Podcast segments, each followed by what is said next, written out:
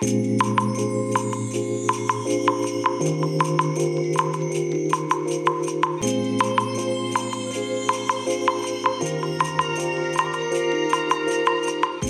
い皆さんこんにちはこんばんは。お疲れ様でございます。本日はですね9月25日月曜日でございます、えー、実はねもう時間がね、えー、夕方に近づいてる時間帯です、えー、午後3時、え50分ですね、え今この時間帯でございます、え今日はねちょっとお仕事の方お休みいたいただいてですねあのご先祖様のお墓参りに行きましてでまあうちのね、えのっぴー家のね、え皆さん、え家族全員集まってね、えーまあ、宴会しても私はお酒飲まないので、えー、まあ、ちょこちょこと集まって飲み食いして、それでようやく終わって、今帰ってきたところなんですけれども、えー、帰ってきてトイレに行って、で、またすぐ出かけているという状態でございます。で、今どこに向かっているかということなんですけれども、えー、昨日ですね、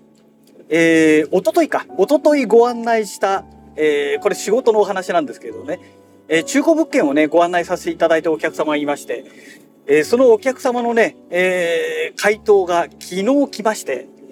で、まあ、購入したいということになりましたので、お申し込みをいただいたんですね。で、一応ね、今度の土曜日に契約予定ということになりましたので、えとりあえず、まだね、今3時50分、今もう51分になりましたけれども、この時間帯であればですね、今から法務局に行っても、まだ間に合いますので、とりあえず、東本構図、測量図、建物図面など、えー、まあ、この辺の諸々のものをね、えー、とりあえず手に入れとこうと。で、法務局だけはね、ちょっと遠方にあるんですよ。えー、ですので、まあこういう時にね、ついで、ついででも何でもないんですけどね、えー、中途半端な時間が余ってる時に行っちゃった方がですね、後々楽になるんですよね。えー、構図等本測量図その他諸々法務局で取る書類関係がですね、一通り揃っていればですね、まあ要はもう法務局行かなくて済むわけなんですね。えー、ということは、えー、もう市役所関係回るだけで物件調査が、まあほぼ終わる状態になりますので、まあ、ね、休み明け契約書を作るにしてもですね、まあ非常に楽になるかなと。で、まあ明日、明後日一応会社はお休みなんですけれども、えっ、ー、と、休み明けの木曜日ですね。え木曜日は午後からね、この不動産の集まりの宅建協会っていうね、まあ協会がありまして、えー、これのですね、業者講習会っていうのがあるんですよ。で、これはね、出席しておかないとですね、まあ、不動産の免許っていうのがですね、あ、まあ、不動産そのものがね、免許制になってまして、で、この不動産の免許っていうのはね、5年ごとの更新なんですね。で、この業者講習会っていうのに参加してないとですね、あの単純な話更新できなくなっちゃうんですね。なので、絶対にあの参加しなきゃいけないものなので、えー、木曜日はもう午後ほぼほぼ潰れてしまうんですね。そうするとですね、で、金曜日は金曜日でまた予定がね、細かいのがちょこちょこ入っちゃってますので、え、で、土曜日契約ですよねっていう話になるので、うん。これまずいよねと。もう契約書を作ったりとかね、あのー、物件調査してる暇ないよねってことになっちゃうので、えとにかくね、あのー、休み、まあ今日本当は休みじゃないんですけれど、まあね、こういうね、余った時間をうまく有効利用してですね、え物件調査をやっておかないとですね、もう間に合わなくなっちゃうんですよね。うん。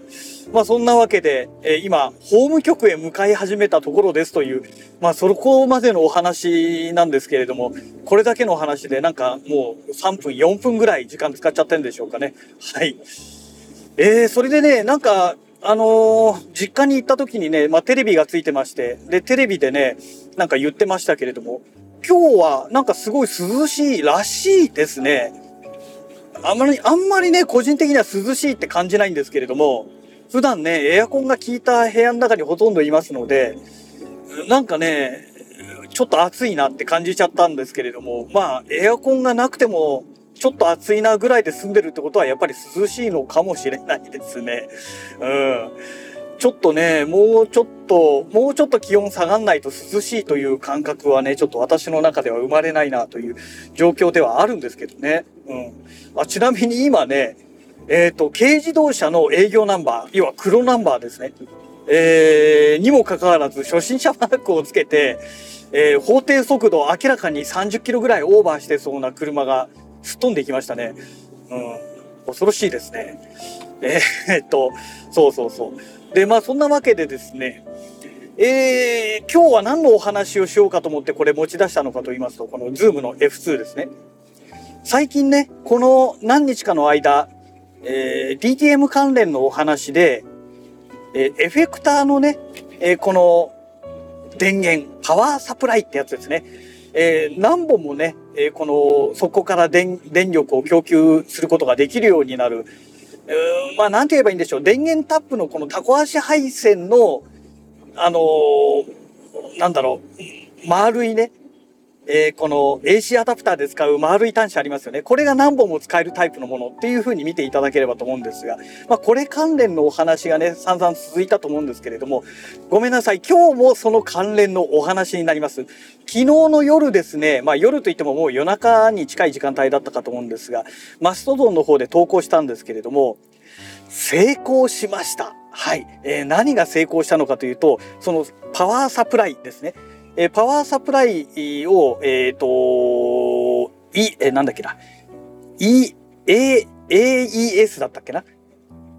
うん、ごめんなさい。ちょっとメーカー名全然違ったらごめんなさい。えー、のパワーサプライをね、先日まあゲットしましたというお話で、まあ、ここがね、えー、9ボルト500ミリアンペアの、えー、まあ電源がね、こう、8本だか9本だかさせるんですよ。で、えー、それを購入したわけなんですけれども、で、これがですね、えギター用のエフェクターってありますよね。あのー、足で踏んづけてスイッチ入れるタイプのやつですね。で、このエフェクターを3つも4つも使うっていうギタリストさんいっぱいいらっしゃるわけですよ。で、それぞれをね、AC アダプターでこう取ってたら大変じゃないですか。で、1箇所の電源からまとめて、そのエフェクターを電源供給できれば、すごい楽だよねっていうことで作られたのがこのパワーサプライだと思うんですけどね。で、このパワーサプライせっかくね、それだけいっぱい電源を供給できるわけですから、えー、私が持っている小さいシンセサイザーの音源ですね。えー、コルグから販売されてますボルカシリーズっていうのがあるんですけれども今私がねボルカシリーズで持っているのがボルカ FM と、えー、ボルカモジュラーっていうのを持ってるんですね。で、あとそれ以外にね、まあ、ボルカシリーズにはなってないんですけれども、えー、なんかね、すごいちっちゃいやつ、自分で組み立てるタイプ、NTS1 とかいう型番だったような気がします。間違ってたらごめんなさい。えー、まあ、これも持ってるんですけれども、まあ、これが全てですね、えー、コルグの専用の AC アダプター KA350 とかいうね、AC アダプターを使って、まあ、電源供給をすると。まあそういう状態になってるんですけれども、まあ、せっかくね、パワーサプライを手に入れたわけですから、ここからボルカシリーズに電源供給ができれば、これめちゃくちゃ良くないですかと。AC アダプター使わなくて済むようになるわけですから、ね、あの、電源配線周りがね、すごい楽になりますよね。だから、これできたらいいよねと思ってね、えー、思っていたんですけれども、えー、これがね、何日か前にですね、えー、試してみましたら、あの、パワーサプライのこの丸いね、電源の端子の直径と、えそれからこのコルグのボルカシリーズのこの AC アダプターのこの電源の端子の直径がね、合わなかったんですよ。じゃあダメじゃんってことになって、えー、待てよと。逆にこれが変換端子みたいのがあればできるのかということになったんですよ。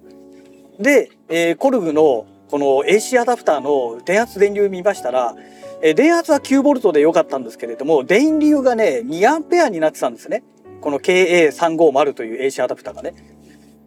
で、パワーサプライはね、2A どころか、ね、ボルトは 9V で一緒なんですけれども、電流の方がね、500mA ですよ。要は 0.5A なんですね。あ、これ全然違うよね、と。ね、4倍もの電流のものを、ね、機材に流したらこれ壊れちゃうでしょっていうことで、あ、これ変換ケーブルを仮にあったり、もしくは自分で作ったとしても、これ壊れちゃうからダメだなって思ったわけですよ。で、それからね、また1日2日経った時に、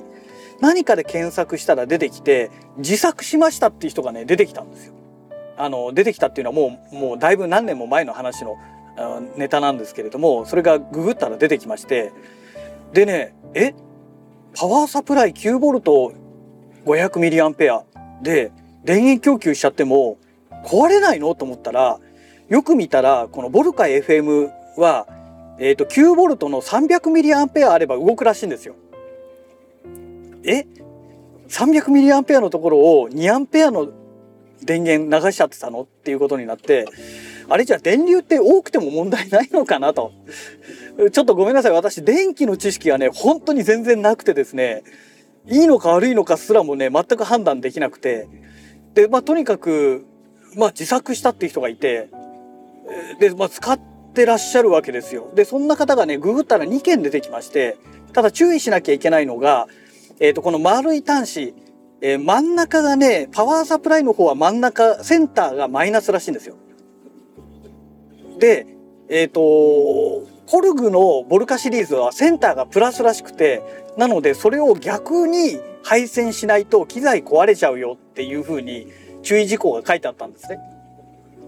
でまあとりあえずまあいいやもうあのそういう端子のケーブルを買っちゃえっつってこの間ポチりまして昨日のまあ夜っていうか日中ね自宅に届いてましてで昨日の夜その自分で自作でケーブル作ろうってことでチャレンジしてみたんですね。